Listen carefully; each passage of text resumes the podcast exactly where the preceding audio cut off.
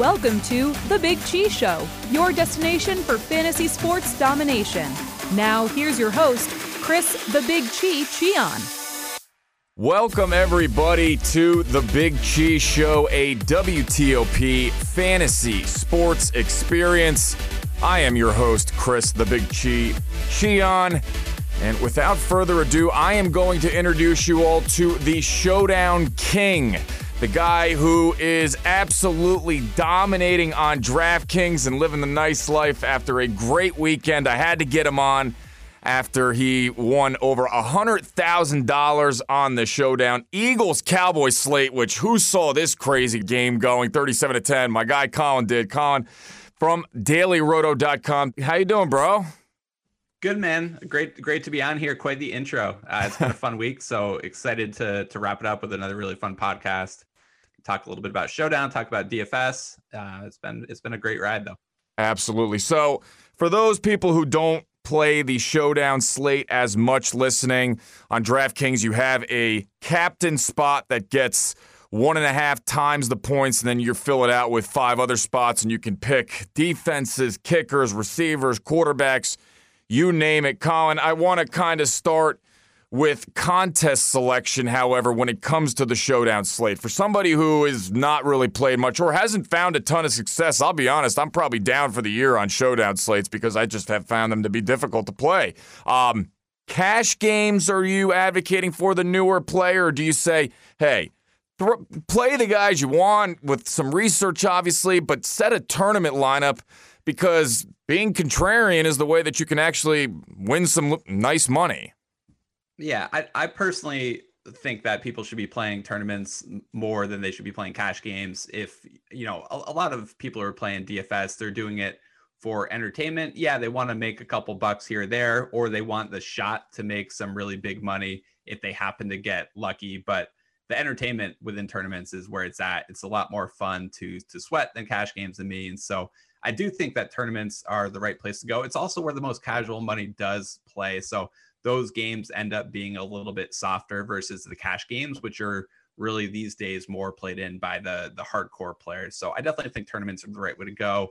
Um, if I was just going to enter one lineup, I think you want to stay away from the the really big contests where you're playing against, you know, 100, 200,000 people and maybe focus on like the single entry or three max type contest where you can still win five figures on a nightly basis.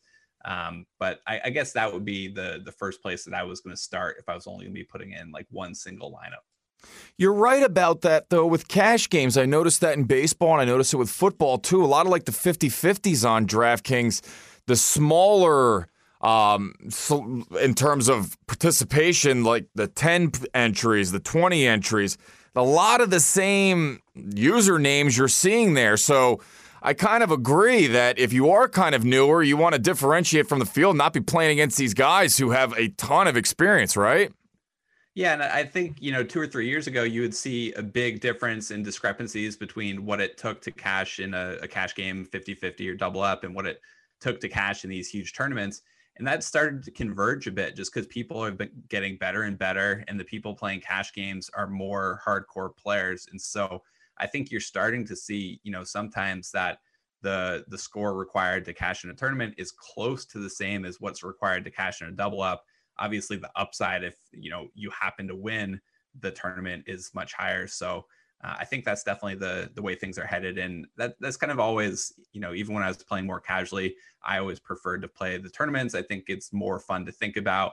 It's more fun to kind of watch and sweat, and so you get the entertainment value there. And then obviously, if you happen to to hit the right combo, then you have the upside. So, what was the right combo in that Giants, um, Giants, Cowboys, Eagles game? Um, did you kind of see that with the Eagles and all their bravado, were guaranteeing to win, and the Cowboys reeling? You saw it as an opportunity to jump on the Cowboys and say, "I think that they have a chance to explode." Yeah, all the lineups I build for Showdown, I use the optimizer that we have over at Daily Roto, and you know the Cowboys were favorites in that game based on the the betting market odds in Vegas, and you know that typically correlates pretty well with fantasy performances. Um, so I, I had 150 lineups in there, so it, it's not like there was a ton of individual thought that went into this one specific lineup. But the one thing I try to do across all my lineups is make sure that they tell a story about some specific type of game script. And so one of the things that set this particular lineup apart from the rest of the field was that it had Zeke Elliott at captain, and it also had the Dallas Cowboys defense on that team. And you know, we've done a lot of work at Daily Roto about correlations between players, and the RB one on a team is correlated really strongly with the defense for that team. And so with Zeke as the captain, it was a good opportunity to also get the Cowboys D into some of those lineups kind of boost up their projection. And I think you see that stuff, you know, even thinking about tonight's slate, like that type of strategy carries over where, you know, everybody knows that the Vikings should smash the Redskins tonight. Everybody knows Dalvin Cook's going to be a really strong play, but trying to have some of those lineups correlate where Cook is your captain and you have the Vikings D, I think is, you know, the right way to, to think about your lineups. Just make sure they tell some type of story about how the game could unfold. Yeah, when I used to host with Eric Crane on the Fantasy Insider show, he would constantly harp on me about making sure that you don't care, especially obviously in tournaments, if you have money left over. Get over the fact that you may have $1,400 sitting there because you a, you mentioned that people are just getting better at this, and you have to differentiate. You have to take some stands. So, like, you agree with that point, right? Just harping on the fact that it's it's not about getting to that like zero number. It's about getting the best optimal lineup. Yeah. So in this lineup specifically, I think I had like four or five thousand dollars wow. left on the table. Um, there were there was a, a big train of lineups behind me that actually had the same lineup, but they had Nelson Agholor over the Cowboys D. Agholor was more expensive. And I don't know if you were watching that game, but Wentz threw uh, like a 30, 40 yard deep ball for Agholor that he missed in the final drive, kind of late in that fourth quarter. If he catches that, that's actually a six figure swing. I probably don't make any money on the night because wow. there were, you know, 50 or 60 lineups that had Agholor. There were only four or five of us who had the Cowboys D in there because like you said, the natural instinct, whether you're clicking through on the website or on your phone, you see the salary cap, you want to spend all that money to get the best player in there. But you know, everybody else is doing that too. And so leaving some money on the table, especially in these small fields, can be a really good way that at least when you do get lucky, you're only splitting the prize with four or five people opposed to like 50 or 100. Speaking of Colin Drew here, he is the product and marketing guru at SportsGrid, and uh, he is a writer here at Daily Roto. Um, when a slate, uh, does it matter when you enter into contests? Are there better contests when the first when the slate first comes out, or is it okay to kind of wait for contest selection day of, a couple hours of? I think it's okay to wait day of a couple hours before as well. Um, sometimes you see the sites open up secondary contests, so maybe they have a big $10 contest you're competing against 100 200,000 people but you know an hour before they may think that contest is close to filling. And so they'll open up one with you know only 10,000 or 20,000 people that you're competing against still the same $10 buy-in. Um, you obviously have much better chance of kind of navigating a field of 10,000 or 20,000 people than you do 200,000 and so you also get more casual players who are entering that contest kind of right before the game is starting trying to you know get their their sweat on for Monday Night Football or Thursday Night Football or whatever it is. So I do think you can wait for contest selection. If you were playing cash games, I would probably recommend posting just as early as possible, just to um, kind of give more time for the games to fill. But for tournaments, I definitely think that you can wait, and that the secondary contests are sometimes a good target if you're really trying to grind to ROI. Yeah, I've found that in baseball as well. If you wait sometimes until two hours before first pitch, as long as the contest is guaranteed, you can really uh, take advantage there. Um, let's talk. Plus, uh, Go ahead. I was just going to say the last thing is if if you're you know you whether you're entering it 10 hours before or two hours before, like you want to be checking that lineup 30 minutes before the game starts because news changes and it does impact the projections of players. Um, you know, for that Patriots slate the other day, you had kind of the question marks at running back with Rex Burkhead, a game time decision, Dorsett, game time decision. Yeah. So all that stuff matters a lot. Um, tonight's slate with Adrian Peterson and the, the Redskins, like he's a game time decision. So um, a lot of people, I think, will enter their lineups. They won't come back to check it, but you definitely want to be updating things as close to the start of the game as you can to make sure you have all the best information baked in there. Absolutely, that is a uh, something to live by, especially in NBA. Um, I know you do a ton of NHL and PGA as well. I've seen you with my guy Pat Mayo. Um, he, you guys both do a great job there. Um, let's talk about the captain spot tonight, and really just in let's say in general when you're building. Do you have a general idea? Of the position you want to have in that captain spot. You want to have a quarterback, or even maybe, you, as you mentioned, you want to have a defense. Or is it game and pricing dependent for you? Yeah, it's definitely game and pricing dependent. I would say in general, I think the best players to play at the captain spot uh, is like a blanket rule, are usually the running backs and the wide receivers. Um, but one of the things that we stress at Daily Roto and that, you know, I think we were ahead of the curve on is that the captain dictates so much about your lineup. You want to make sure the captain is telling a story. So if you're going to use Kirk Cousins at the captain spot, it means he has to have the biggest game out of any of the players. If he throws one touchdown to Stefon Diggs, Diggs is probably your captain, not Cousins. So what we like to do at Daily Roto is create rules within the, the optimizer that we have that says if, if you're using Cousins at captain, I want to stack him with at least two other Vikings pass catchers because he's going to have to throw multiple touchdowns. And then on the flip side with Diggs, if you're using him at captain, you know, he's going to have to have 100 yards and a touchdown. Cousins is probably going to have a good game in that scenario as well. He's at a minimum going to have one touchdown pass. So we like to make sure, you know, the like I said, the lineups tell a story.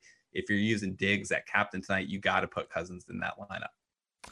Yeah, my first build that I've made tonight, I have Diggs in the captain along with Cousins and Olabisi Johnson, who I expect to probably be pretty popular tonight, right? With uh, Thielen out. Yeah, I think he will. He's a really good value, and um, you know that that lineup I think is a really strong start. I think the the hard thing there is trying to figure out how to differentiate beyond that, and then obviously you got to choose got to choose at least one Redskins for that lineup as well. And so you know that that's for sure a really strong correlation there. I think that type of game script, you're kind of you know, you know, you think the Vikings are going to win. Maybe you bring it back with like a pass catcher from the Redskins side because unfortunately we do have to roster at least one Redskin tonight. Yeah, so I have McLaurin as my pass catcher with Dustin Hopkins and the Redskins defense there that has $900 remaining salary. So kind of trying to play into I'm not using all of it, but like right now this is a fade Dalvin Cook and um, I think that this is probably a better GPP lineup because of that fact. I'm taking a stand fading Dalvin Cook, but like, how bad of an idea is fading Dalvin Cook tonight? I it, it's for, it's interesting. Uh, I think there are paths for him not to end up on the winning lineup. Um, the the biggest games that Mattison has had this year, as far as his carries and his touches, have been games that the Vikings are ahead and the the you know by two three touchdowns and that's certainly in play tonight. So I think, you know, Cook's going to lead the team in carries, but it could be closer to 50 50 or 55 45 than, you know, 80 20 this week. And so it wouldn't shock me if, you know, if, if Diggs scores early or he scores twice in the first half, if, you know, Mattison kind of gets some of that mop up duty in the second half. And, you know, maybe Diggs has a game where he just has 15 carries for, you know, 65 yards or whatever. And, you know, at, at that level, he's not going to be on the winning lineup. Um, I think the only bone to pick, I guess, with your lineup is uh, if if Diggs is the captain, you got the Redskins D in there as well. I'm, I'm sure some of that is just like salary relief, yes. but it's it's kind of tough for the Redskins D to have a good game and Diggs to have a good game and Cousins to have a good game because most of the D points are scored by turnovers and and so you would need Cousins to throw a couple picks but still somehow put up a good enough line to be on that roster. Yeah, that makes sense. I would say that uh, I don't want to be relying too heavily, probably, on the Redskins, especially with that spread tonight being what it is. Um, so I'll have to uh, I'll have to explore that one. I appreciate that. Let's uh, talk a little bit about too um, Adrian Peterson. That's a guy that might be some salary leave tonight. But like, I am one of the DFS players that takes a stand that unless it's a situation like against the Dolphins, I really don't want to be playing Adrian Peterson in my lineup. Do you find yourself with any exposure tonight? Yeah, I think a, if I was building a single lineup, he's definitely not the guy that I would look to, you know, across like 150 lineups. And I know most people listening to this probably aren't going to play that many. So um, I would have Peterson in some of my 150, but I think the guy at the running back position for Washington I'm most interested in right now is Wendell Smallwood. Uh, Peterson has the high ankle sprain, and so he's a game time decision. He says he's good to go, but it wouldn't shock me if they scale back his workload a little bit in favor of Smallwood. And then the other thing is, if the Redskins do get behind, which they're expected to, they'll they'll have to throw the ball more at some point, despite the fact that they want to be very run heavy. Smallwood should play that sort of Chris Thompson light role in the backfield. He's the better ca- pass catcher between him and Peterson, and so maybe you can get some cheap targets out of Smallwood. You know, four catches, four or five carries, and you know at eighteen hundred dollars, he's you know, I think like three thousand dollars cheaper than Peterson is tonight. So you get the salary relief as well to, to kind of spend up on your favorite Vikings. All right, Colin, you've been awesome to chat with here today. Really appreciative of your time and uh, all of your information that you have shared with our listeners here on the Big Cheese Show. I've got one more for you because football will end soon, and we are going to have hockey and we are going to have NBA as the options for DFS. And I know that personally, I like the NHL much more but I really struggle with lineups uh, building there too. And I was always just curious, kind of.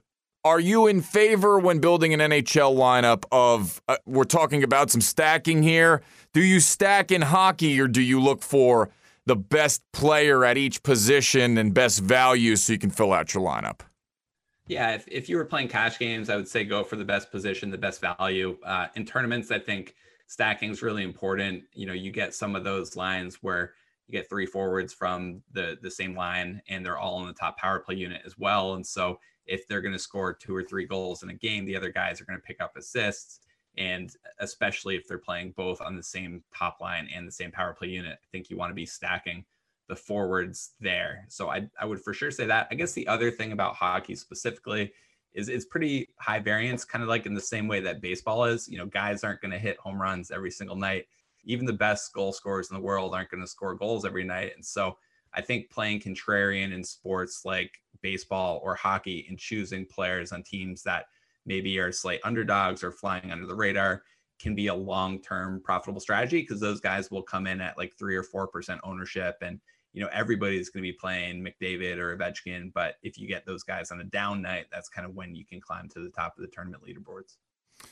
Colin, awesome stuff, man. Thank you so much for your time. Really appreciate it. Absolutely. Have a good one.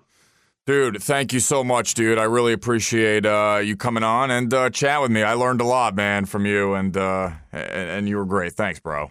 Awesome. Sounds good. Anytime.